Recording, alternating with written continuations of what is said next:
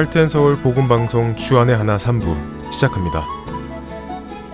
주안의 하나 3부에는 올바른 기도의 방향을 제시하는 주님 마음에 합한 기도와 노스캐롤라이나 그린스보로 한인 장로교회 한일철 목사님께서 전해주시는 말씀 프로그램 이 시대의 엘리야로 살라 그리고 매일의 삶에서 우리의 신앙을 점검해보는 내 마음의 묵상이 준비되어 있습니다. 먼저 주님 마음에 합한 기도로 이어드리겠습니다.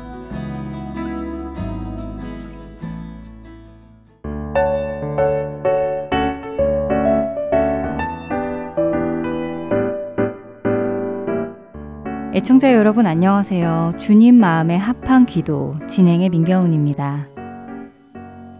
많은 분들이 좋아하시는 찬양 중에 감사 찬양이라는 곡이 있습니다. 날 구원하신 주 감사, 모든 것 주심 감사, 지난 추억이네 감사, 주 내 곁에 계시네. 이렇게 고백되는 찬양 잘 아시죠? 저는 이 곡을 처음 들었을 때 가사 중 한 군데에서 큰 감동을 받았었습니다. 바로 2절의 가사 중 일부였는데요. 이 찬양의 2절은 이렇게 시작합니다. 응답하신 기도 감사, 거절하신 것 감사, 헤쳐나온 풍랑 감사, 모든 것 채우시네 라는 고백이지요. 이 가사를 처음 들었을 때 정말 말 그대로 충격을 받았었습니다. 응답하신 기도에 감사드리는 것은 너무도 당연한데 어떻게 거절하신 것에도 감사를 드린다고 고백할 수 있을까? 과연 내 삶에서 이러한 고백이 나올 수 있을까 하는 생각을 해보았지요. 그리고 시간이 지나며 이런 고백을 드릴 수 있는 신앙인으로 자라고 싶다는 소망이 생겼습니다. 사실 뒤돌아 생각해보면 하나님께서 지금까지 살면서 드렸던 나의 모든 기도 제목을 기도한 대로 들어주셨다면 지금의 나는 없었을 것이라는 생각이 듭니다. 왠지 온전하지 못한 인생이 되었을 것 같기도 하고요. 아마도 하나님을 멀리 떠난 모습이 되었을 것이라는 생각이 듭니다. 그렇기에 저 역시 응답하신 기도에 감사드리고 거절하신 것에도 감사드린다는 고백이 나오게 되는데요. 오늘 여러분들과 성경을 보며 이처럼 하나님께서 자신의 간구에 거절하신 것을 감사해 하는 한 인물의 기도를 살펴보려 합니다. 바로 사도 바울의 기도인데요. 우리가 잘 알듯이 사도 바울에게는 육체의 가시가 있었습니다. 물론 학자들마다 그 육체의 가시가 무엇인지에 대해서는 의견이 분분하지요. 그러나 그 육체의 가시가 구체적으로 무엇이었는지가 중요한 것이 아니라 그 육체의 가시가 사탄의 사자였으며 그것이 사도 바울을 괴롭히는 것이었음이 중요한데요. 그렇게 사도 바울은 세 번이나 주님께 자신을 괴롭히고 자신이 하려는 일에 방해가 되는 이 육체의 가시를 제거해 달라고 기도했습니다. 다른 사람들의 병이나 고통, 귀신까지도 쫓아내던 바울의 능력의 기도. 그 능력의 사도 바울이 이번에는 자기 자신을 위해 기도했습니다. 그런데 어떤 응답이 그에게 임했을까요? 고린도후서 12장 7절에서 10절까지의 말씀입니다. 여러 계시를 받은 것이 지극히 크므로 너무 자만하지 않게 하시려고 내 육체의 가시 곧 사탄의 사자를 주셨으니 이는 나를 쳐서 너무 자만하지 않게 하려 하심이라. 이것이 내게서 떠나가게 하기 위하여 내가 세 번 죽게 강구하였더니 나에게 이르시기를 내 은혜가 내게 족하도다.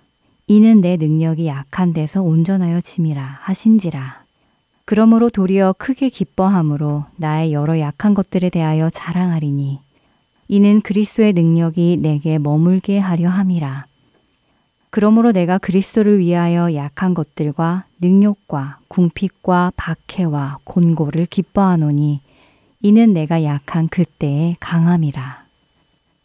놀라운 능력의 기도를 가지고 있던 바울.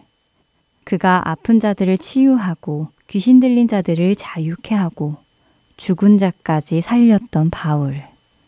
그 사도 바울이 자신을 괴롭히던 육체의 가시를 제거해 달라고 하나님께 강구드렸는데 그의 강구에 대한 하나님의 응답은 내 은혜가 내게 족하도다 하는 거절이었습니다. 주님, 제 몸에 있는 이 가시를 제거해 주세요. 그리하시면 제가 더욱 주의 일에 열중할 수 있겠습니다. 라고 강구드렸더니 주님께서는 아니야, 괜찮아. 그 가시는 제거하지 않아도 돼. 왜냐하면 너에게 있는 나의 은혜가 충분하기 때문이야. 라고 답을 하신 것이지요. 여러분은 하나님의 이 응답이 어떻게 다가오시는지요? 내 은혜가 내게 족하다 하시는 응답 말입니다. 저는 처음 이 구절을 제대로 읽지 않고 느낌으로만 하나님의 말씀을 이렇게 이해했었습니다. 바울아, 내가 지금까지 너에게 베풀어준 은혜가 이미 충분해. 그런데 뭘 또 바라니? 라고 하시는 것으로 말입니다. 그래서 사도 바울도, 아, 그렇구나. 이미 구원도 주시고 다른 많은 것도 주셨는데 내가 뭘 또 구하고 있는 걸까? 알겠습니다, 하나님. 하고 감사해 한 것으로 이해했습니다. 하지만 이 구절을 반복해서 보니 그것은 저의 오해였는데요. 하나님은 내 은혜가 내게 족하다라고 하신 후에 그 이유를 이렇게 설명하셨습니다. 이는 내 능력이 약한 데서 온전하여 짐이라. 하나님의 이 말씀은 약한 곳에서 하나님의 능력이 더욱 잘 드러난다는 말씀입니다. 인간 스스로의 힘이 넘칠 때에 우리는 하나님을 보지 못하고 자신의 힘을 바라보게 되고 자신의 힘을 의지하고 자랑하게 됩니다. 그리고 그런 모습은 우리로 교만의 자리에 앉게 하지요. 하나님은 성경 속에서 하나님의 백성들이 아무것도 할 수 없는 연약한 상황에 놓였을 때 놀라운 하나님의 능력을 보여주셨습니다. 나이가 많아 늙고 여성의 생리가 끊어진 사라를 임신하게 하셨고 앞에는 바다가 가로막고 있고 뒤에는 애굽의 군대가 쫓아와서 앞으로 갈 수도 뒤로 갈 수도 없는 상황이 된 이스라엘 백성들 앞에서 홍해를 가르셨습니다.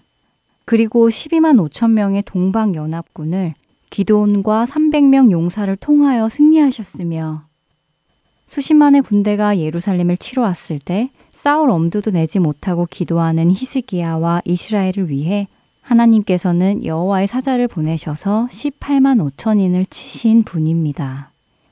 성경은 그 외에도 우리의 연약함 속에서 그분의 강함과 온전함을 보여주는 이야기가 가득 차 있습니다. 그렇게 하나님께서 약할 때의 나의 능력이 온전하게 드러나기에 지금 너에게 있는 그 육체의 가시가 오히려 나의 능력이 너의 위에 나타나게 할 귀한 은혜다 라고 말씀하신 것이고 사도 바울은 그 말씀을 깨닫고는 크게 기뻐하며 이제는 자신의 약함을 자랑하게 됩니다. 자신의 연약함 속에 그리스도의 능력이 머물며 나타나는 것을 알았기 때문이지요. 나의 문제가 없어져서 내게 부족함이 없는 것보다 내게 문제가 남아 있어서 예수 그리스도의 능력이 나와 함께 하시는 것이 더욱 기쁜 일이라고 고백하는 사도 바울. 그렇기에 그는 하나님께서 자신의 기도를 거절하신 것에 더욱 감사할 수 있었습니다. 그리고 그런 그의 기도는 하나님의 마음에 합한 기도였습니다. 여러분은 어떠신가요? 아무런 문제가 없어서 주님이 필요하지 않는 상황이 더 좋으신가요? 아니면 내게 어떤 문제들이 남아 있어서 나는 주님이 늘 필요한 사람입니다. 라는 것을 기억하게 해주시는 그 상황이 더 좋으신가요? 하나님께서 우리의 기도에 yes라고 하지 않으시고 no라고 답하실 때 그것이 감사한 일이라는 것이 느껴지시는지요? no라고 대답하시는 것이 우리의 유익을 위함이라는 것이 느껴지시는지요? 하나님의 절대적인 주권을 온전히 믿는다면 우리는 거절하신 그 기도에도 기쁨으로 감사한다고 다시 기도 드릴 수 있을 것입니다. 그렇게 주님 마음에 합한 기도를 드리는 우리들로 자라나기를 소망합니다. 하나님의 뜻을 온전히 이해하며 늘 감사하는 우리가 되기를 바라며 지금 이 시간 마치겠습니다. 주님 마음에 합한 기도. 다음 시간에 뵙겠습니다. 안녕히 계세요.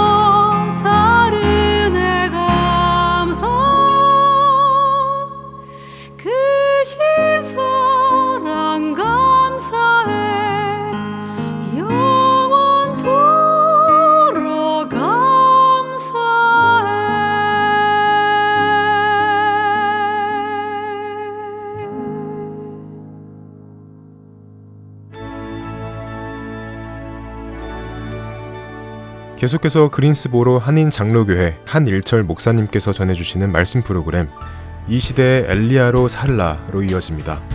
오늘은 신앙 변절자의 모습이라는 주제로 말씀 전해주십니다. 어떤 책에 보니까 이렇게 잘 지적해 놓은 글이 있었어요. 풍요와 번성에 대한 지도자들의 우상 숭배적 집착은 이스라엘 국토를 전체를 마르게 하였고 하나님의 백성들의 삶을 사막으로 만들어 버렸다. 오늘날 하나님의 강단이 더욱더 영적 가뭄과 기근으로 쇠락해진 이유는 말씀을 전하는 목회자들이 풍요와 다산을 숭배하였기 때문이다. 라는 글이에요. 오늘날 교회의 성도님들 중에 왜 이렇게 온전하게 주님을 섬겨가지 못할까? 신앙생활을 탓하기에 앞서서 이 진리의 십자가의 말씀만을 전해야 하는 목회자들의 메시지가 자신도 모르게 어느새 풍요와 형통의 복을 전했다는 것입니다. 이것은 분명 성도님들을 말씀으로 인도해야 할 지도자들의 큰 문제인 것이에요. 여러분, 아합을 한번 보세요. 아합은 북왕국 이스라엘의 통치자였습니다. 하지만 왕은 정치만 하는 사람이 아니에요. 만약 정치만 한다면 왕은 선지자로부터 여호와 하나님께로부터 기름 부음을 받는 일 따위는 하지 않았을 것입니다. 단순히 정치하는 사람이 아니에요. 왕은 자기 위에 또 한 분의 왕이 계신 줄 믿고 그 왕의 명령을 따라 이 나라를 잘 다스려야 한다는 것이죠. 이스라엘에서는 하나님의 명령대로 세 가지 직책의 기름 부음을 줬습니다. 제사장, 선지자, 그리고 누굽니까? 왕이에요. 나라를 다스리는 왕에게 기름 부음을 주어서 하나님의 명령대로 백성들을 다스려라. 바로 이것이죠. 그렇다면 아합은 왕으로서 하나님께로부터 부여함을 받은 그러한 왕의 직책을 잘 감당해야 했습니다. 그리고 백성들로 하여금 여호와 하나님을 잘 섬기도록 말씀대로 통치해야 했죠. 그러나 아합은 여호와 하나님의 명령을 버리고 풍요와 번영을 준다는 신, 그들이 그렇게 여기는 신인 바알을 따라갔어요. 변절자의 모습이죠. 이것은 다분히 그의 부인 이세벨의 영향이 컸습니다. 아합을 그렇게 변절시키고 개종시킨 자는 바로 부인 이세벨이었습니다.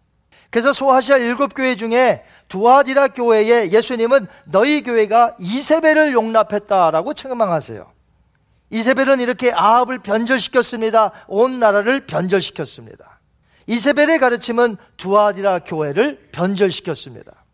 그게 뭐냐? 잘못된 가르침인데 번영, 풍요라는 것이죠. 그래서 지도자는 너무나 중요한 것입니다.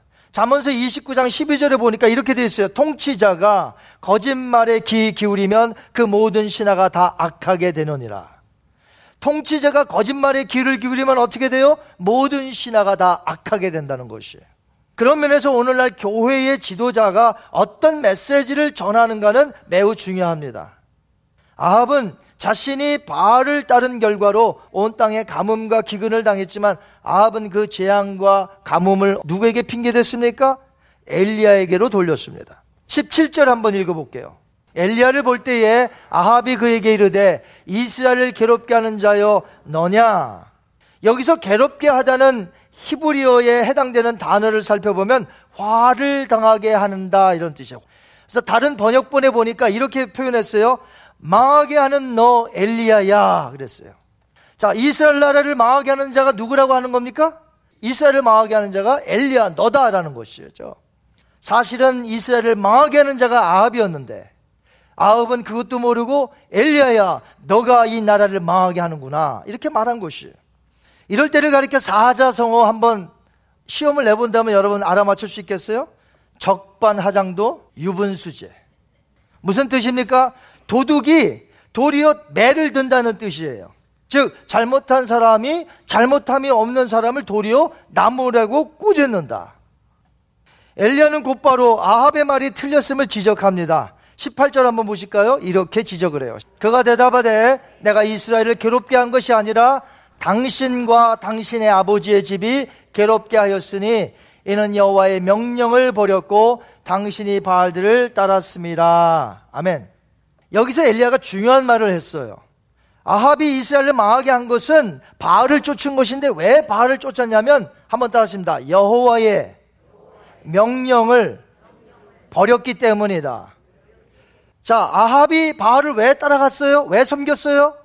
여호와의 명령을 버렸기 때문에 그런 거예요. 여기서 여호와의 명령이란 신의 산 언약을 뜻합니다. 이스라엘 백성들은 항상 하나님과 계약을 맺은 백성인데 그 계약의 중심은 신의 산 언약이에요. 그래서 선지자들이 오면 항상 그들의 죄를 지적하면 뭘 지적하는 거냐면 신의 산 언약을 지적하는 거예요. 그들이 이행하지 않았다는 것이에요. 하나님이 명하신 신의 산 언약에는 지켜야 할 것이 있는데 공평과 정의와 자비의 길로 가야 되는 거예요. 그런데 바알이 준다는 부와 번영을 쫓아 갔다는 거죠. 풍요의 길로 갔다는 것을 오늘 강단에서 전한다면 오늘 이렇게 설교할 수 있어요. 풍요로운 이곳에 하나님이 계십니다. 부유한 이곳에 하나님이 계십니다. 부자들의 삶 속에 하나님이 계시고 축복하십니다. 만약에 다른 것은 말하지 않고 풍요와 번영만이 복음인 양 말한다는 것이죠. 이것이 정말 그렇습니까? 풍요로운 곳에 계시고 그럼 가난한 곳, 고난이 있는 곳, 약함이 있는 곳에는 계시지 않습니까? 성경의 가르침은 뭐죠?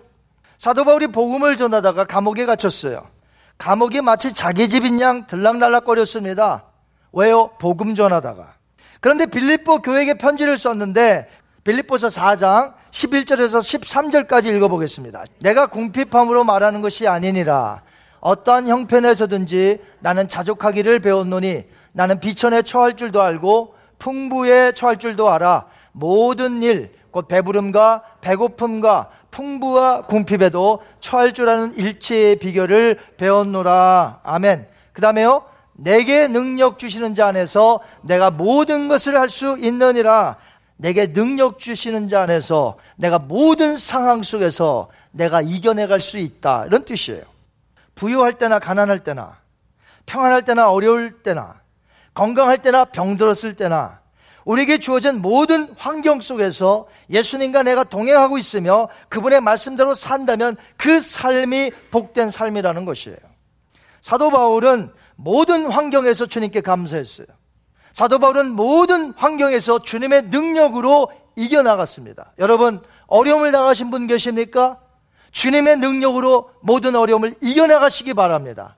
하나님은 이겨나가게 해주세요. 그걸 믿는 거예요. 나에게 어려움이 없는 거 아니에요. 누구든지 어려움은 있어요. 예수님을 믿어도. 그러나 어려움이 있어도 내게 능력 주시는 자 안에서 내가 이 어려움을 이겨나갈 수 있다는 것이에요. 하지만 역사적으로 보면 사람들은 부유한 것 좋아합니다. 건강한 것 좋아합니다. 아름다운 쪽으로 좋아합니다. 그래서 한쪽으로 치우쳐요. 모두가 그것이 이상이고 바램이고. 고대 올림픽 경기가 시작된 곳이 어디입니까? 어느 나라죠? 그리스입니다. 그리스에는 올림픽에 출전하는 모든 선수들은 모두가 건강해야 하는 사람들만 허락하여 출전을 시켰습니다. 그래서 출전하는 모든 종목이 전부 나체로 경기하는 거예요. 여자분들 좋아하지 마세요. 구경할 수 없으니까. 모든 종목에 자리 잡는 사람들은 남자만 출입됩니다. 그러니까 여자는 볼 수도 없어요. 그리고 여자는 선수로 뛸 수도 없어요. 남자들만 모든 전 종목에 나가는데 건강하고 아름다운 몸매를 지닌 그래서 나체로 하는 게 하나도 실오래기 하나 걸치지 않고 나체로 하는 거예요. 왜? 아름다움, 건강미 이런 것들이 있기 때문에 아주 그들은 나체로 자신있게 보람되게 그렇게 하고 있어요. 그래서 혹 신체에 흠이 있거나 온전치 못한 사람들은 사회적으로 업신여김을 당했고요. 사람 취급을 받지 못했습니다. 독일 나치 히틀러 때 어땠습니까? 그런 게르만족 우월주의자였어요. 그들만이 최고라는 사상을 가졌습니다. 그래서 상대적으로 약한 민족은 죽여도 된다고 생각했어요. 히틀러가 원래 어렸을 때 굉장히 가난했다고 합니다. 아마 그 가난에 사무쳤는지도 몰라요. 그래서 가난한 거, 약한 거, 신체적으로 부족한 거 아주 경멸히 여기고 그래서 게르만족 우월주의 사상으로 그런 것이 아니면 다 죽이는 거예요. 그래서 얼마나 이 히틀러 한 사람 때문에 얼마나 수많은 사람들이 죽어갔습니까? 그러면 약한 자들, 힘없고 가난한 자들 다 버림받은 자들이에요? 죽어 마땅한 자들입니까? 지난번에 우리가 배웠다시피 우리 하나님은 어떤 하나님입니까? 고아의 하나님이시요. 과부의 심판장이 되신다 그러셨어요. 우리 하나님은 그런 하나님이에요. 우리가 연약합니까? 우리가 가진 것이 없습니까? 그래도 우리의 하나님은 그런 하나님이에요. 그렇기 때문에 예수님을 믿는 사람은 이 세상이 다가 아니기 때문에 이 세상에서 신체적인 어려움이 있습니까? 고난이 있습니까? 남이 모르는 어려움이 있습니까? 이 세상은 있다 이거예요. 그러니까 이 세상에서 번영과 축복만을 따라가는 그런 삶을 살다 보면 예수님의 뜻을 저버리고 예수님의 말씀을 저버리고 세상의 유혹당해서 간다 이거죠. 우린 그것을 오늘 주의해야 한다는 것입니다. 엘리야 시대만 해도 그들에게 신의 산 언약을 강조했죠. 그러나 지금 시대에는 신의 산 언약 강조 안 합니다.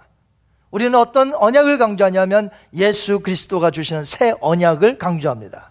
그 언약은 십자가에서 우리 위하여 피를 흘리시고 몸이 찢기셔서 우리를 위하여 구속해 주신 그 하나님의 은혜로운 언약. 그 언약 안에 있는 자는 절대로 예수님을 변절할 수가 없어요. 어떤 상황 속에서도 예수님 복음 안에서 살게 된다는 것입니다. 믿음으로 사는 자는 하나님이 허락하신다면 믿는 자들도 부자가 얼마든지 될 수가 있습니다. 하나님이 허락하신다면 우리는 부자가 될 수 있습니다. 하나 반대의 경우가 있어요. 예수님이 고난을 허락하신다면 믿음 생활하다가 얼마든지 내가 어려움을 겪게 되고 핍박을 받을 수 있기 때문에 모든 환경에서 이겨 나가야 하는 것이죠. 그래서 순교까지도 하는 거예요. 그래서 믿음의 사람들이 죽음의 그런 어려움이 왔을 때 순교까지도 하는 거예요. 중요한 것은 현재 내가 무엇을 가졌느냐가 중요한 것이 아니라 예수님이 나의 모든 것이 된다는 것을 깨닫느냐 이게 중요하다는 것이죠. 여러분은 예수님 한 분만으로 만족하십니까? 나 여러분 중에 예수님 한 분만으로 사는 분이 있을 거예요. 그분이 나의 모든 것이다. He is my everything. 예수님 한 분으로 사는 거예요. 우리는 예수님 한 분만으로 살아가야 되는 사람들이에요. 고린도서 6장 10절에 우리 크리스찬들의 자, 아이덴티티 한번 보겠습니다. 우리 크리스찬들의 아이덴티티 한번 보겠습니다. 근심하는 자 같으나 항상 기뻐하고 가난한 자 같으나 많은 사람을 부유하게 하고 아무것도 없는 자 같으나 모든 것을 가진 자로다. 한번 따라하십니다. 아무것도 없는 자 같으나 생긴 거 보니까 아무것도 없어요. 진짜 가진 것도 없어. 그러나 사도 바울은 말합니다. 우리는 모든 것을 가진 자로다. 왜요? 예수님을 소유하면 모든 것을 가진 자예요. 이것이 신앙이에요. 이것을 믿는 거예요. 그냥 교회 생활이 아니에요. 우리는 주일 돼서 그냥 나온 게 아니에요. 우리는 믿음을 갖는 거예요. 믿음, 신앙생활. 저와 여러분이 예수님을 믿는다면 그분으로 인해서 현재 모든 것을 가진 자임을 내가 믿어야 한다는 거예요. 여러분 믿으세요. 그러니까 다윗만 그렇게 고백할 수 있는 게 아니에요. 내 잔이 넘치나이다. 그거 어려울 때 한 거예요. 여호와는 나의 목자신이 내가 부족함이 없으리로다. 내 잔이 넘치나이다. 아무것도 없었을 때 그가 한 거예요. 어떻게 그럴 수 있어요? 그럴 수 있어요. 예수님을 소유하면. 하지만 아합과 이스라엘 백성들은 여호와의 명령을 버렸습니다. 풍요를 준다는 바알을 따라갔습니다. 여러분, 이 풍요가 도대체 뭐기에 그들이 풍요를 얻기 위해서 뭐까지 한 줄 아세요? 역사 고고학적으로 보면 이런 짓을 했어요. 바알에게 그 풍요를 얻기 위해서 자기의 마다들을 제물로 바친 사건들이 있어요. 아니, 풍요가 뭐기에? 여러분, 번영과 풍요가 무엇입니까? 우리가 그렇게 목을 맬 이유가 뭐가 있겠습니까? 내 마다들까지 바쳐가면서 그 풍요를 얻어서 어디다 쓰시려고 그러시죠? 풍요와 번영. 여기에 목숨 건 사람이 현대인 중에 너무나 많아요. 아주 풍요와 번영에 목숨을 걸었어. 하나님의 명령을 버려. 어떻게 마다들까지 버려? 이게 제정신이 이럴 수 있어요. 제정신이 아니에요. 다 제정신들이 나간 사람들만 살고 있어요. 전부 이 세상에는. 어떻게 번영과 그 복을 위해서, 잘 되는 것을 위해서 마다들까지 버릴 수 있을까? 또요, 어떤 일까지 한 줄 아세요? 부인이 있는데 제사를 드리러 가면 산당에 바알 제사를 드리러 가면 거기 여 사제들이 있어요. 여 사제들이 이뻤을까요? 못생겼을까요? 캄캄한 데 들어가 보세요. 다 예쁘지? 거기다 또 얼마나 화장들을 했겠습니까? 가정이 있는데 남편들이 이건 합법적이에요. 이건 아무 죄도 아니라. 왜? 풍요를 위해서. 우리 집 풍요롭게 하겠다는데. 남편이 우리 집 풍요롭게 하겠다는데 부인들도 다 갔다 오십시오. 합법적인 성행위가 이루어지고. 그 풍요가 도대체 무엇입니까? 번영이 도대체 나에게 뭐예요? 여러분에게 번영은 도대체 어떤 definition이 있습니까? 결국 하나님의 말씀하신 공평과 정의, 자비가 붕괴되었을 뿐만 아니라 하나님의 백성으로서 살아가야 할 인격적인 최소한의 순결과 도덕, 윤리까지 다 땅에 떨어졌어요. 지도자 아합의 변절된 신앙으로 인해서 백성들도 하나님의 명령을 버리고 바알을 쫓았습니다. 지도자가 그러니까 백성들도 다 그렇게 되는 거죠. 그래서 엄청난 가뭄으로 기근이 든 거예요. 이제 하나님께서는 무너진 이스라엘의 영적 회복을 위해서 엘리야를 보내십니다. 하나님의 살아계심을 보여주십니다. 신앙의 회복을 위해서. 19절 보시면 엘리야가 아합에게 한 가지 제안을 해요. 그런즉 사람을 보내온 이스라엘과 이세벨의 상에서 먹는 바알의 선지자 450명과 아세라의 선지자 400명을 갈멜산으로 모아 내게로 나오게 하소서. 아합은 선뜻 엘리야의 제안을 받아들입니다. 그래서 전국에 흩어져 있는 이 선자들을 불러 모아서 갈멜산으로 언제까지 오라고 공포했어요.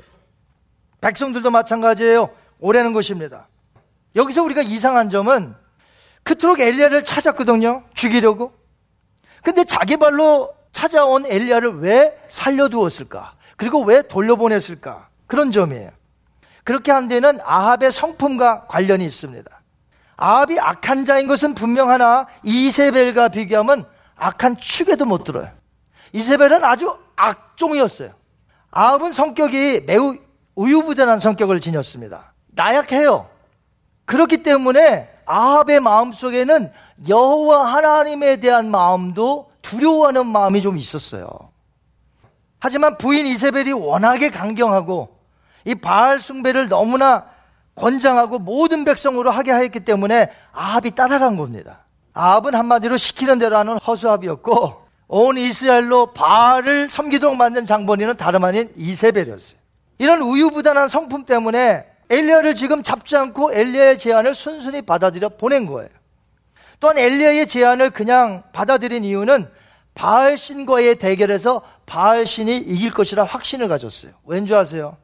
여호와 선지자는 달랑 엘리야 혼자예요. 그동안 다 죽였습니다. 그래서 자기네 나라 땅에는 여호와를 섬기는 선지자가 한 명도 없다고 본 거예요. 그런데 혼자 남았죠? 하지만 어떻습니까? 바알과 아세라는 850명. 850명의 선자들이 있었기 때문에 850대 1로 싸우는 이건 게임이 하나 많아. 우리가 이긴다는 확신이 있었기 때문에 지금 잡을 필요 없고 그냥 돌려보냈어요. 그래? 오히려 이번 기회에 온 백성들로 하여금 여호와 하나님이 아닌 바알이라는 것을 증명해 보기 위해서 살려 보내줬습니다. 여하튼 바알의 선지자들을 갈멜산으로 날짜를 정해서 언제까지 오라고 명령했어요. 여기서 우리가 갈멜산에 대해서 꼭 알아야 할 것이 있어요. 이 갈멜산에 대해서 우리가 알아야 되는 이유가 엘리야의 history background가 있고요. 그 중요한 산의 위치적인 것이 굉장히 중요해요. 엘리야는 주변에 많고 많은 산 중에서 왜 대결 장소를 갈멜산으로 정했을까 하는 것이에요. 갈멜산은 수도 사마리아 성에서 굉장히 멀리 떨어져 있습니다. 사마리아 성에서는 가까운 산이 많이 있었어요. 예를 들면 그리심산, 에발산, 그 다음에 길보아산, 다볼산 등 그래도 사마리아 성에서 가까운 성들이 많았어요. 그런데 왜 멀리 있는 갈멜산의 대결 장소로 정했냐 하는 것이에요. 그 산에 올라가 봤더니 넓은 곳이 있었어요. 한눈에 아래를 내려다 볼 수 있는 좋은 곳이었고요. 그곳에 엘리야를 기념하는 엘리야 기념교회가 있었습니다. 아마 높은 산이 아니고 많은 사람들을 불러 모기에 적합한 산이며 넓은 곳이 있었기 때문에 아마 그곳으로 불렀는 줄 알아요. 그러나 그것보다 더 중요한 그 이유가 있어요. 갈멜산으로 인도한 이유가. 그곳에는 무너진 여호와의 재단이 있었습니다. 원래 갈멜산에서 하나님께 재단을 쌓고 그곳에서 예배하던 장소인데 재단이 무너졌어요. 물론 처음부터 여호와의 재단이 있었던 곳은 아닙니다. 우리가 잘 아는 대로 가나안 땅이 어떤 땅이에요? 우상 숭배하는 땅입니다. 그래서 하나님께서 여호수아를 이끄는 이스라엘 백성들이 들어갔을 때 어떻게 하라고 그래요? 모든 우상들을 타파하고 불태워 버리고 모든 신들 신접한 여인들 박수들 전부 다 죽이거나 내보내고 그곳에는 오로지 여호와 하나님만을 섬기는 그런 예배만 드려져야 한다. 그래서 그들이 들어가서 거의 다 없었습니다. 다 없앤 건 아니고. 여하튼 그래서 갈멜산에도 바알의 산당이 있었는데 바로 그것에 여호와의 재단이 쌓여지고 그것에서 하나님께 영광을 돌렸던 것이죠. 그러던 것이 엘리야 시대에 완전히 무너져 내렸어요. 그곳에 바알의 산당이 다시 세워지고 바알한테 다시금 예배드리는 그런 시간들이 되었다는 것이죠. 갈멜산은 지형 특성상 평야와 지중해 바다를 광범위하게 조망할 수 있는 위치적인 아주 좋은 곳이에요. 갈멜산에는 많은 동굴들이 있고요. 무성한 숲으로 인해서 고대로부터 우상 숭배하는 장소로 아주 적합한 곳이었습니다. 갈멜산의 특징은 여러분 저 사진을 보시는 대로 지중해와 가장 가깝게 있는 산입니다. 그러니까 어떤 일이 벌어지냐면 바다로부터 몰려오는 비가 내리는 육지의 첫 번째 지점으로 여겼기 때문에 그 정상에는 기후의 신이라 여기는 바알을 숭배했던 것이에요. 이러한 헛된 우상의 재단이 예전부터 있었는데 이스라엘 백성들이 들어가서 그것을 타파했고 여호와의 재단을 쌓았던 것이죠. 그런데 엘리야 시대에 다시 바알을 섬겼던 재단이 된 거예요. 그래서 아합은 기후의 신 바알을 섬기는 오 그 갈멜산 너 말 잘했다. 그래 갈멜산에서 대결하자. 왜 그렇게 자신만만했겠어요? 그 이유 중에 또 하나가 그곳에 바로 바알의 산당이 있었고 거기서 850명이 모여서 그 바알에게 이제 경배한다고 그러면 여호와 하나님을 섬기는 너 아무것도 아니라는 거죠. 그런 마음으로 도전장을 받아들인 것입니다. 그러나 엘리야는 다른 뜻이 있었죠. 바로 그곳에서 무너진 여호와의 재단을 세우고 무너진 백성들의 신앙을 회복시키기 위해서 바로 그것을 정했다는 것입니다. 우리가 엘리야의 내용을 살펴보면서 계속해서 배워야 할 내용이 이런 것이에요.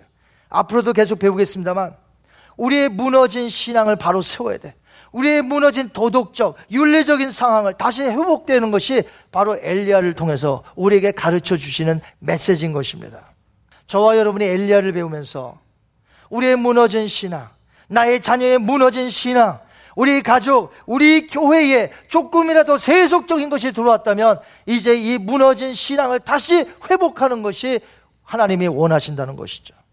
그들의 문제가 진정 무엇인가? 갈멜산에 구경 나온 백성들에게 엘리야가 지적했던 말 21절 보세요. 그들의 진짜 문제가 무엇인가? 엘리야가 모든 백성에게 가까이 나아가 이르되 너희가 어느 때까지 둘 사이에서 머문머문 하려느냐? 여호와 만약 하나님이면 그를 따르고 바알이 만약 하나님이면 그를 따를지니라 하니 백성의 말 한마디도 대답하지 아니하는지라. 아멘. 엘리야는 바알 선지자들과의 대결에 앞서서 모여든 북왕국 백성들에게 외칩니다. 그것은 갈팡질팡하는 그들의 신앙의 결단을 촉구하는 외침이었어요. 어느 때까지 너희들이 머뭇머뭇거리겠느냐 하는 것이에요. 원래 히브리어 단어로 둘 사이에 머뭇머뭇거리다라는 말이 원래 이런 뜻이에요. 두 개의 높은 나뭇가지 위에서 마치 고개를 하듯 두 발을 디디고 있는데 마침 또 정상이 아니라 이 쩔뚝발이입니다. 그러니까 쩔뚝발이가 그 높은 나뭇가지 위에서 지금 막 흔들리고 있는 상황. 이거 떨어질까요? 안 떨어질까요? 여러분 생각이 어떻습니까? 이게 떨어지는 거예요. 불보듯 뻔해요. 바로 그런 상황을 지적하는 것이.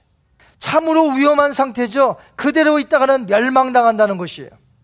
이것은 여호와 신앙과 바알 신앙이라는 두 신앙 사이에서 갈팡질팡하는 혼합주의적 신앙 상태를 지금 비유한 것입니다. 마치 여호수아가 나이가 들었어요. 이제 눈을 감아야 돼. 그런데 이스라엘 백성들 보니까 두고 갈 수가 없어요. 전부 보니까 여호와 하나님을 섬긴다고 하는데 집집마다 거의 다 우상들을 섬기는 거예요. 혼합됐어요. 이거 그냥 둬서는 안 되겠다. 그래서 세겜 땅 상술의 나무 앞으로 다 모이라고 합니다. 너희가 섬길 신을 오늘 택하라. 나와 네 집은 오직 여호와만을 섬기겠노라. 거기서 그 유명한 말이 나온 거예요. 더 이상 신앙적으로 우유부단하거나 더 이상 갈팡질팡하지 말고 여호와 하나님만을 섬기라는 외침이 엘리야도 외쳤고 여호수아도 외치는 거예요. 오늘 저도 외치는 거예요. 하나님이 부족한 종을 통하여 신앙적으로 오늘 갈팡질팡하며 우유부단하며 머뭇머뭇거리는 자들에게 오늘 하나님이 외치십니다. 회개하라는 거예요. 그것은 혼합주의라는 거예요. 지금 21세기를 살아가는 수많은 크리스찬들이 오늘 자기도 모르는 사이에 혼합주의의 신앙에 물들어서 예수님을 온전히 섬겨 나가지 못합니다. 우리는 예수님을 온전히 섬길 수 있어요. 예수님만이 나의 주인이십니다. Jesus is my Lord. Lord라는 말은 주라는 말은 my master. You are my master.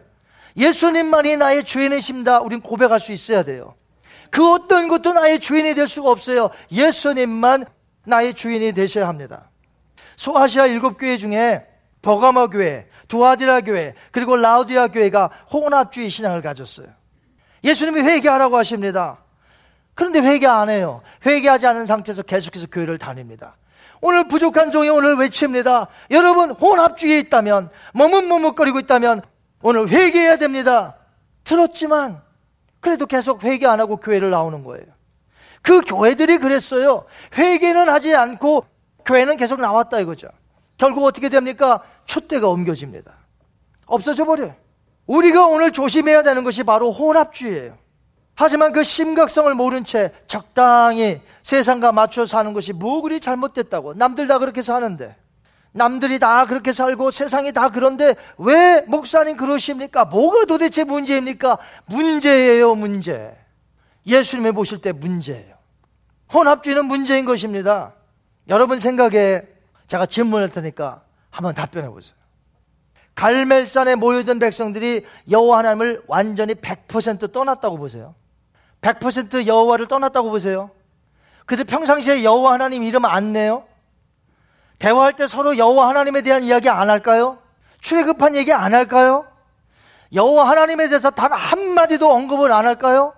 여러분 어떻게 생각하세요? 만약에 그들이 여호와 하나님을 100% 떠났고 여호와가 완전히 잊혀진 신으로 여겼다면 엘리야가 신을 선택하라고 했을 때 뭐라고 답변할까요? 그들은 조금도 주저하지 않고 우린 여호와 하나님 안 섬깁니다. 우리는 바알만 섬깁니다. 라고 하지 않았겠어요. 왜? 하나님을 떠났으니까. 뭘 주저해? 왜 대답 못해요? 그러나 엘리야가 촉구했을 때 뭐라고 했어요? 한번 읽을까요? 21절 하반절. 백성이 말 한마디도 대답하지 아니하는지라. 오늘날 선택하라는 거예요. 바알이면 바알을, 하나님은 하나님임을 너희가 선택하라 그러면 말해야 될 거 아닙니까?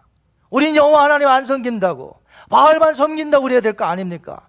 아무 말도 못해요. 그건 뭐예요? 그 무슨 뜻이에요? 왜 말을 못하는 겁니까? 그들 마음속에 여호와 하나님도 있거든.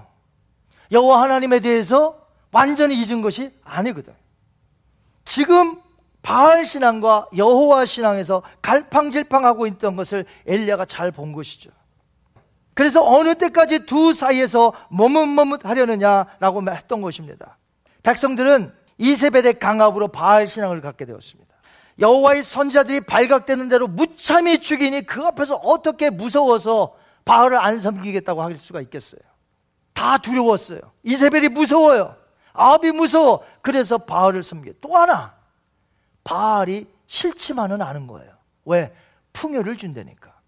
여호와 하나님은 날마다 자기들에게 주시는 게 요만큼씩만 주셔. 매일매일 먹을 것만 주셔. 그래서 우리 예수님이 뭐라고 하셨죠? 너희가 이렇게 기도하라. 어떻게 기도할까요? 날마다 우리에게 그 말은 뭐예요? 날마다 주겠다는 거예요. 한꺼번에 주지 않고 날마다 주겠다는 말 아니겠습니까? 바꾸고 말하면. 그러니까 그들이 그동안 믿었던 여호와 하나님은 풍요를 안 줘요. 번영을 안 줘요. 그러니까 싫지만은 않은 거예요. 이세벨이 무섭고 아합이 무서워서 바알은 섬기지만 그래도 싫지만은 않은 이유가 그 신을 섬기면 풍요로워진다니까. 그러면서도 그들이 한쪽 면에서는 여호와 하나님을 생각지 않았을까요? 그들은 원래 하나님의 율법을 가지고 있는 자들이에요. 율법. 그들이 하늘에서 다른 별나라에서 뚝 떨어진 사람 아닙니다. 그들이 누구냐? 하나님의 언약 백성이었어요. 그들에겐 율법이 있습니다. 하지만 말로는 하나님을 이야기들 하면서 행동으로는 바알을 섬겼던 것이죠. 우리 바울이 디도서 1장 16절에 뭐라고 했는지 아세요? 한번 같이 읽겠습니다. 그들이 하나님을 시인하나 행위로는 부인하고 하나님을 시인하나 입으로는 하나님 얘기예요. 예수님 얘기예요. 교회 얘기예요. 내 행위는요 부인해요. 안 믿어요. 하나님을 떠난 것 같지도 않고 그러면서도 하나님이 아닌 것들을 섬기는 그런 상태. 이것이 바로 혼합된 상태예요. 하나님이 보실 때 혼합주의는 하나님을 떠난 상태로 간주하십니다. 너 하나님을 떠났구나. 나를 떠났구나. 회개하라. 오늘 이렇게 말씀하시는 거예요. 회개하면 돌이킬 수 있어요. 그러나 회개치 않으면 완전히 하나님과 관계가 끊어집니다. 엘리야는 지금 살아계신 하나님께 회개하고 돌아오라고 백성들에게 외칩니다. 이 시대가 들어야 할 하나님의 말씀이에요. 21세기의 미국, 우리가 미국에서 삽니다만 미국이 기독교 국가가 아닙니다. 예수님을 잘 믿는 기독교 국가인 줄 아세요? 미국은 기독교 국가가 아닙니다. 과연 예수님을 신실하게 믿는 사람들이 미국 땅에 얼마나 될까? 몇 퍼센트 될까? 대한민국의 예전 통계를 보면 25%가, 이거 아주 오래된 통계예요. 기독교인이 25%래요. 그러니 우리나라 지금 이 시대 21세기에 정말 우리나라 대한민국에서 예수님을 진실로 믿는 거듭난 자가 몇 퍼센트 될까요? 학자들에 의하면 북왕국 이스라엘 땅에 엘리야 시대에 얘기하는 거예요. 천만 명이 살았대요. 그러면 천만 명 중에 여호와 하나님을 섬기는 자들이 몇 명이나 될까요? 아마도 백성들 가운데 많은 숫자가 바알을 섬기면서도 여호와 하나님을 그래도 말하고 있거든요. 그래도 부족하지만 그래도 생각하고 있거든요. 자기들이 여호와 하나님을 떠났다고 생각할 수 있을까요? 그 이런 사람 빼고 이런 사람은 변절자예요. 하나님은 그런 사람들 카운터 안 합니다. 열왕기상 19장에 보니까 하나님께서는 북왕국에 바알의 무릎을 꿇지 아니하는 7천 명의 사람들을 남겨두었다고 말씀하셨어요. 그 땅에 오직 몇 명만 남았어요? 바알의 무릎을 꿇지 아니하는 몇 명이요? 7천 명. 엘리야 시대에 북왕국이 몇 명이라고 그랬어요, 제가? 천만 명. 퍼센테이지로 따지면 0.0007 바알에게 절하지 않고 여호와의 신앙을 가진 사람이란 말이에요. 그 땅에 하나님께서는 그 사람들의 믿음과 행위를 다 보고 계셨어요. 오직 7천 명만 혼합주의가 아니라 여호와 하나님을 온전히 섬기는 신앙인임을 보고 계셨어요. 그렇다면 하나님께서는 오늘 우리도 보고 계십니다. 우리의 신앙, 우리의 행위 다 지금 보고 계십니다. 소아시아 일곱 교의 형편을 보시고 그들의 신앙과 행위가 어떤지 다 아신다고 말씀하신 예수님. 예수님은 어제나 오늘이나 영원토록 동일하신 그분이 오늘 여기 앉아 계신 저와 여러분의 믿음과 행위를 다 보고 계신다는 것이에요. 다 아세요. 그리고 오늘 이 시대의 성도님들 한번 생각해 봤어요. 왜 이렇게 온전히 예수 그리스도를 섬기지 못할까? 왜 예수님은 나의 모든 것이 되십니다 하고 예수님을 향하여 올인하지 못할까? 두 사이에 머뭇거리는 것은 한쪽도 제대로 있지 않다는 거예요. 예수님이 말씀하셨습니다. 한 사람이 두 주인을 섬길 수 없느냐. 이거 진리의 말씀인 줄 믿으시기 바랍니다. 예수님만 나의 주인이십니다. 그러셔야 돼요. 예수님도 주인이고 다른 것도 주인이고 우리는 한 주인만을 만족하게 해야 돼요. 예수 그리스도만을 만족하게 해야 됩니다. 그래서 혼합된 신앙은 변질된 거예요. 그렇게 내가 지금 머뭇거리는 신앙을 가졌다면 지금 회복하셔야 돼. 결단을 촉구했던 여호수아와 엘리야가 외쳤단 말. 그리고 하나님께서는 이 부족한 종을 통해 오늘 여러분에게 외치십니다. 신앙의 결단을 촉구하려는 거예요. 언제까지 머뭇거리겠어요? 나중에 그 나중이 언젠데요? 그 나중은 안 올 수 있어요. 그리고 왜 지금 할 거 나중에 합니까? 오늘 지금 하려는 게 지금. 예수님께서 소아시아 일곱 교회에게 회개하라 하실 때는 얘들아 나중에 회개하거라. 그런 말이 아니에요. 거기다가 굳이 말을 넣는다면 지금 회개하거라 이 말이에요. 이제 우리는 혼합 신앙을 버려야 합니다. 풍요만을 따르려고 해서는 안 됩니다. 예수님 믿으면 부유하게 할 자는 하나님이 부유하게 하세요. 그러나 어려움 속에서 내가 지금 힘들고 피곤하지만 그래도 하나님이 나와 함께 하시니 믿음으로 나가는 거예요. 풍요하든 가난하든 어떤 상황이든 우리는 하나님 앞에 영광 돌리고 나아가면 되는 거예요. 오늘 저와 여러분 미지근하지도 마세요. 열심을 품읍시다. 하나님의 은혜인 줄 아시고 감사하시고 오늘 이제 주님을 위하여 주님만이 나의 구주시며 나의 주인이 되십니다. 감사하며 고백하시며 나가시는 여러분 되시기 주님의 이름으로 축원드립니다.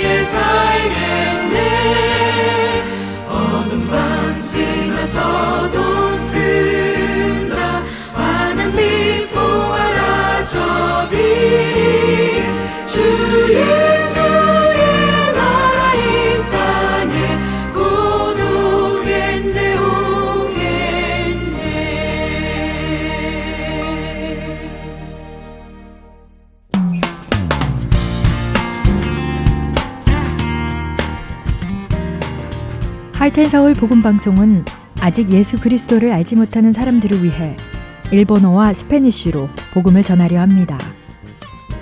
어둠 속에서 빛을 찾지 못하는 그들에게 참 빛이신 예수 그리스도의 복음을 전하는 이 사역에 번역으로 동참하실 분들은 하텐 서울 복음 방송 전화 602-866-8999로 연락 주시기 바랍니다.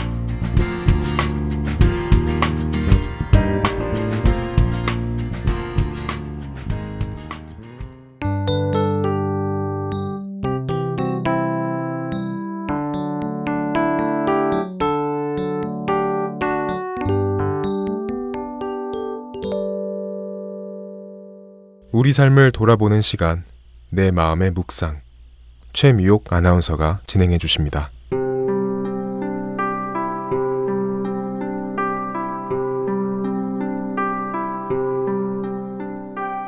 은혜, 하나님의 은혜. 이 은혜라는 단어는 교회에 다니는 사람들이 가장 많이 입에 올리고 글에 사용하고 또 듣고 그리고 읽을 수 있는 단어 중에 하나가 아닐까 생각이 듭니다. 그만큼 그리스도인이라면 별 거부감 없이 받아들이고 또 잘 안다고 자부할 수 있기 때문이죠. 그런데 이 은혜의 진실에 대해서 깊이 정의해 보신 적 있으신가요? 도대체 은혜는 무엇이며 어떻게 내 것으로 삼을 수 있는지. 네, 하나님의 은혜였어요. 하나님의 은혜 안에 살고 있지요. 혹은 은혜를 받았어요. 등등 그 은혜. 여러분도 실질적으로 공감하고 그 누림 속에 살고 있다고 말씀하실 수 있는지요? 우리는 로마서 7장 18절의 말씀, 내 속, 곧 내 육신의 선한 것이 거하지 아니하는 줄을 아노니, 원함은 내게 있으나 선을 행하는 것은 없노라. 처럼 선한 것을 도무지 찾아볼 수 없는 악한 본성을 가지고 있습니다. 그래서 구원을 얻기 위해서 하나님의 사랑이나 보상을 받으려고 악한 본성에 대항하는 선함을 가장해서 우리는 무지무지 노력합니다. 1년 성경 일독을 계획하고 자선을 하며 헌금도 열심히 합니다. 그리고 내 속의 악함을 감추고 선한 얼굴로 형제를 대하며 교회에서 열심히 봉사도 하고요. 그런데 어느 순간 우리는 인간적인 이런 노력으로는 아무런 구원도 이룰 수 없음을 알게 되죠. 우린 구원을 율법적인 행위로 얻으려 했지 하나님의 은혜하고는 무관하다고 잘못 생각할 때가 많거든요. 지금도 내가 이루려고 움직이고 있다면 잠시 멈추고 하나님의 은혜, 값없이 주신 그분의 놀라운 사랑과 대속의 장면을 떠올려 보세요. 하나님은 조건 없이 우리에게 손을 내미시고 관계를 이루시기를 원하십니다. 그래서 놀라운 구속 사역도 가능했던 거죠. 우리는 지불할 능력도 자격도 없는데 말입니다. 이 얼마나 크고 놀라운 사랑입니까? 그것이 바로 은혜입니다. 만일 우리가 은혜 속에서 살아가고자 한다면 우리는 모든 믿는 자들에게 동등하게 주시는 구원의 주체자이신 하나님의 그 은혜를 진실로 이해해야만 합니다. 은혜에 대한 성경적 이해를 분명히 하면 그분의 축복이나 사랑을 받을 자격이 있던지 없던지 간에 우리는 하나님의 은혜 속에서 깊이 있게 살아갈 수 있는 삶의 견고한 기초를 가질 수 있게 됩니다. 그러므로 해서 우리의 삶은 그분이 예비하신 모든 것에 전력 질주할 수 있는 강력한 에너지로 살게 되고 매 순간 내가 주체가 아닌 하나님 중심의 설계도 안에서 살아갈 수 있게 될 것입니다. 아직도 내가 뭘 좀 해보자 하시며 바쁘세요? 무엇을 해도 우리는 못다 합니다. 미치지도 못하고요. 다 갚을 수도 없습니다. 그렇다고 여러분 오해하시면 안 되고요. 그 은혜를 바로 아는 사람만이 힘을 내서 주님의 사역에 열심을 낼 수 있다는 건데 그렇다고 난 아무것도 하지 말자 하고 열중시어 하고 계시면 안 되는 거 여러분 아시죠? 여러분, 이 순간 사랑이신 하나님으로 감격하고 그분의 구원에 감사하고 주신 에너지로 그분의 뜻을 이루며 사는 최선의 삶, 값없이 주신 은혜를 누리며 사는 이 방법, 끝까지, 우리 끝까지 잡고 갑시다. 놓치지 말고요.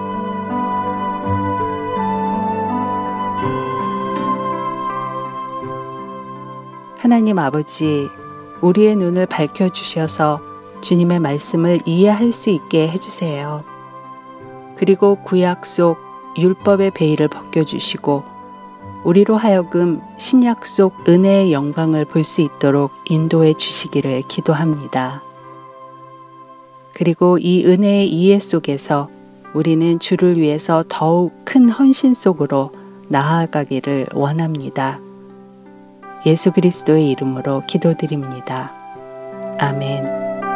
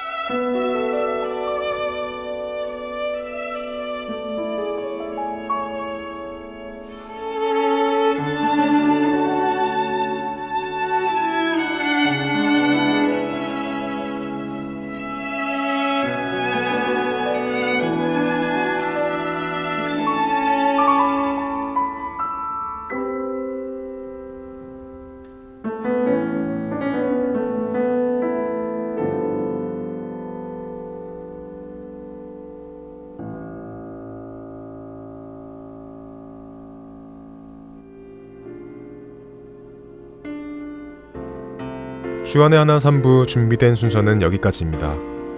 청취해주신 여러분들께 감사드립니다. 다음 주에 다시 뵙겠습니다.